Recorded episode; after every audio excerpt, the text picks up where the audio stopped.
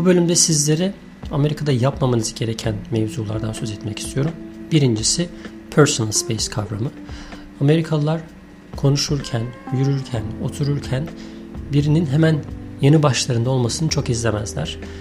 Araya bir mesafe koymak isterler. Bunun pek çok sebebi var. Mesela bunlardan en birincisi ter kokusu meselesi. Amerikalılar bu konuda hassaslar. Özellikle deodorant kullanmanızı tavsiye ederim. Evden çıkmadan önce her sabah duş almanızı. Çünkü bunlar çok yaygın Amerika'da. Sonra bir başkası işte diş kokusu, ağız kokusu.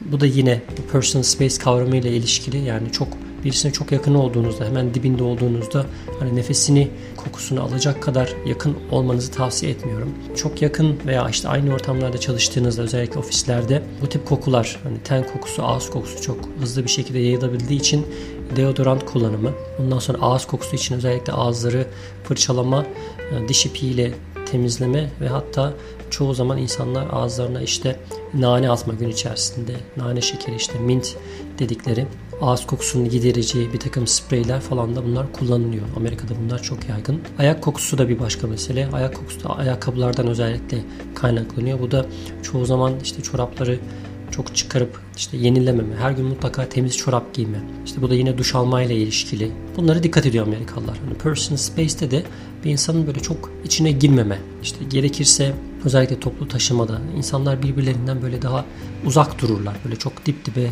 yan yana. Dokunmak burada çok ciddi bir sıkıntı. Hatta okullarda işte öğretmen çocuğa dokunduğu zaman başı derde girebiliyor. Buna dikkat etmek lazım. İkinci mevzu toplu taşımacılık. Toplu taşıma araçlarına çok güvenmeyin derim. Özellikle New York gibi büyük metropoller dışında bir yerden bir yere gitmek için toplu taşıma araçları çok kullanılmıyor. Amerika'da hemen her yere arabayla gidiliyor ve ulaşım sistemi neredeyse herkesin araba sahibi olduğu varsayımı ile dizayn edilmiş gibi.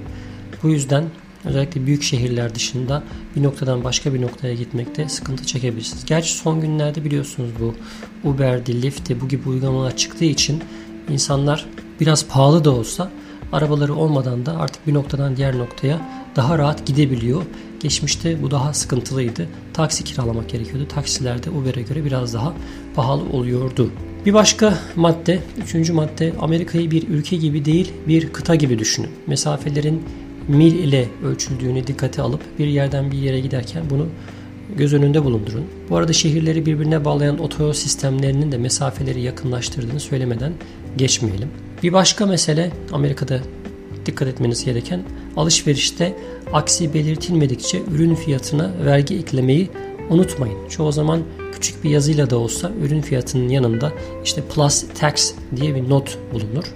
Bu eğer bulunmuyorsa çoğu zaman vergi dahil değildir ama çoğu zaman hani bulunduğunuz eyalette vergi oranları sabittir. Bunu küçük bir hesaplamayla da kendiniz hesaplayabilirsiniz. Amerika'da bizim dikkat etmemiz gereken bir başka önemli alışkanlık, bir gelenek diyelim.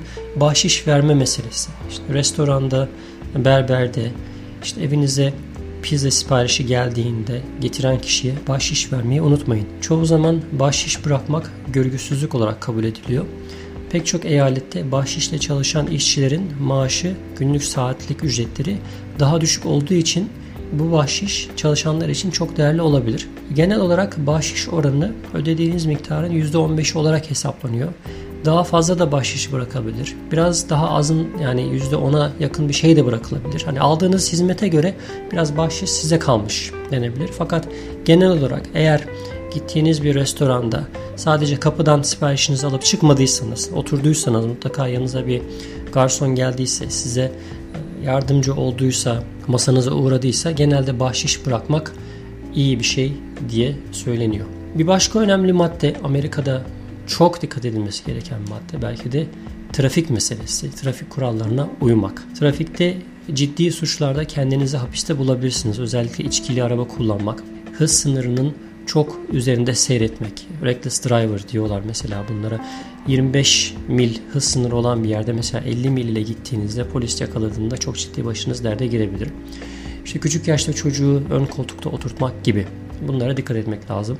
Ulaşım büyük ölçüde otomobil taşımacılığına bağlı olduğu için trafik kurallarını riayet edin. Kuralları tam anlamıyla öğrenmeden trafiğe çıkmayın. YouTube'da bile bu konuyla alakalı birkaç video izlemek yeterli olabilir. Özellikle Amerika'ya ilk gelen kişilerde mesela stop sign'da durmama, dur tabelasında durmama, kırmızı ışıkta geçme.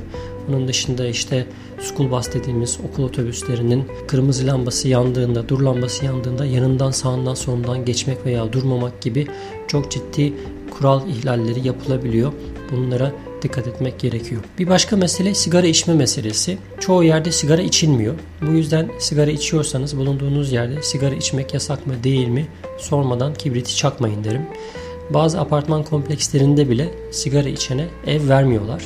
Özellikle okulların yanında sigara ve alkolle yaklaşmayın, drug free zone diye tabelalar bulunuyor. Çok ciddi yaptırımları var. Amerika'da yapmanızı tavsiye etmediğim bir başka mesele de her şeyi metrik sisteme çevirmek. Özellikle Türkiye'den yeni geldiğinizde işte sıcaklık olsun, uzaklık hesapları, mesafe hesaplarında hep metrik sistem bize daha mantıklı gibi gelse de zamanla bunun sizi herkes gider Mersin'e ben giderim tersine gibi bir duruma düşeceğini hesaba katıp bir an önce Amerikan ölçü birimlerine kendinizi adapte edin diyebilirim. Böylelikle hayata da daha kolay adapte olursunuz. İnsanlara da sosyal hayatta da birebir ilişkilerde de konuştuğunuzda Amerikalılarla daha hızlı iletişim kurmanız mümkün olabilir. Son madde belki daha fazla konuşulacak şey var ama şimdilik burada bitirelim. Özellikle Amerika'ya yeni gelen kişilerde işte Amerikalılarla konuşurken Amerika'nın tarihi yok.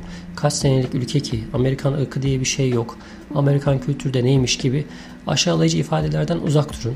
Bazı durum ve uygulamalar insanlara mantıksız gelse de bu ülke nihayetinde dünyanın hala süper gücü konumunda. Onun da ötesinde bulunduğumuz ülkeye, yaşadığımız insanlara saygı anlamında ki burada bu podcast'in bir parçası olarak Amerikan tarihine dair 12 bölümlük bir podcast dizisi de hazırlamış olduk. Tarihe baktığınızda her ne kadar 1600 yıllarda başlayan bir tarih gibi gözükse de gerçekten tarihi zenginliği anlamında özellikle keşifler, icatlar, buluşlar anlamında dünyaya çok büyük katkıda bulunmuş bir ülke olduğunu da göz ardı etmemek lazım diyorum. Şimdilik söyleyeceklerim bu kadar.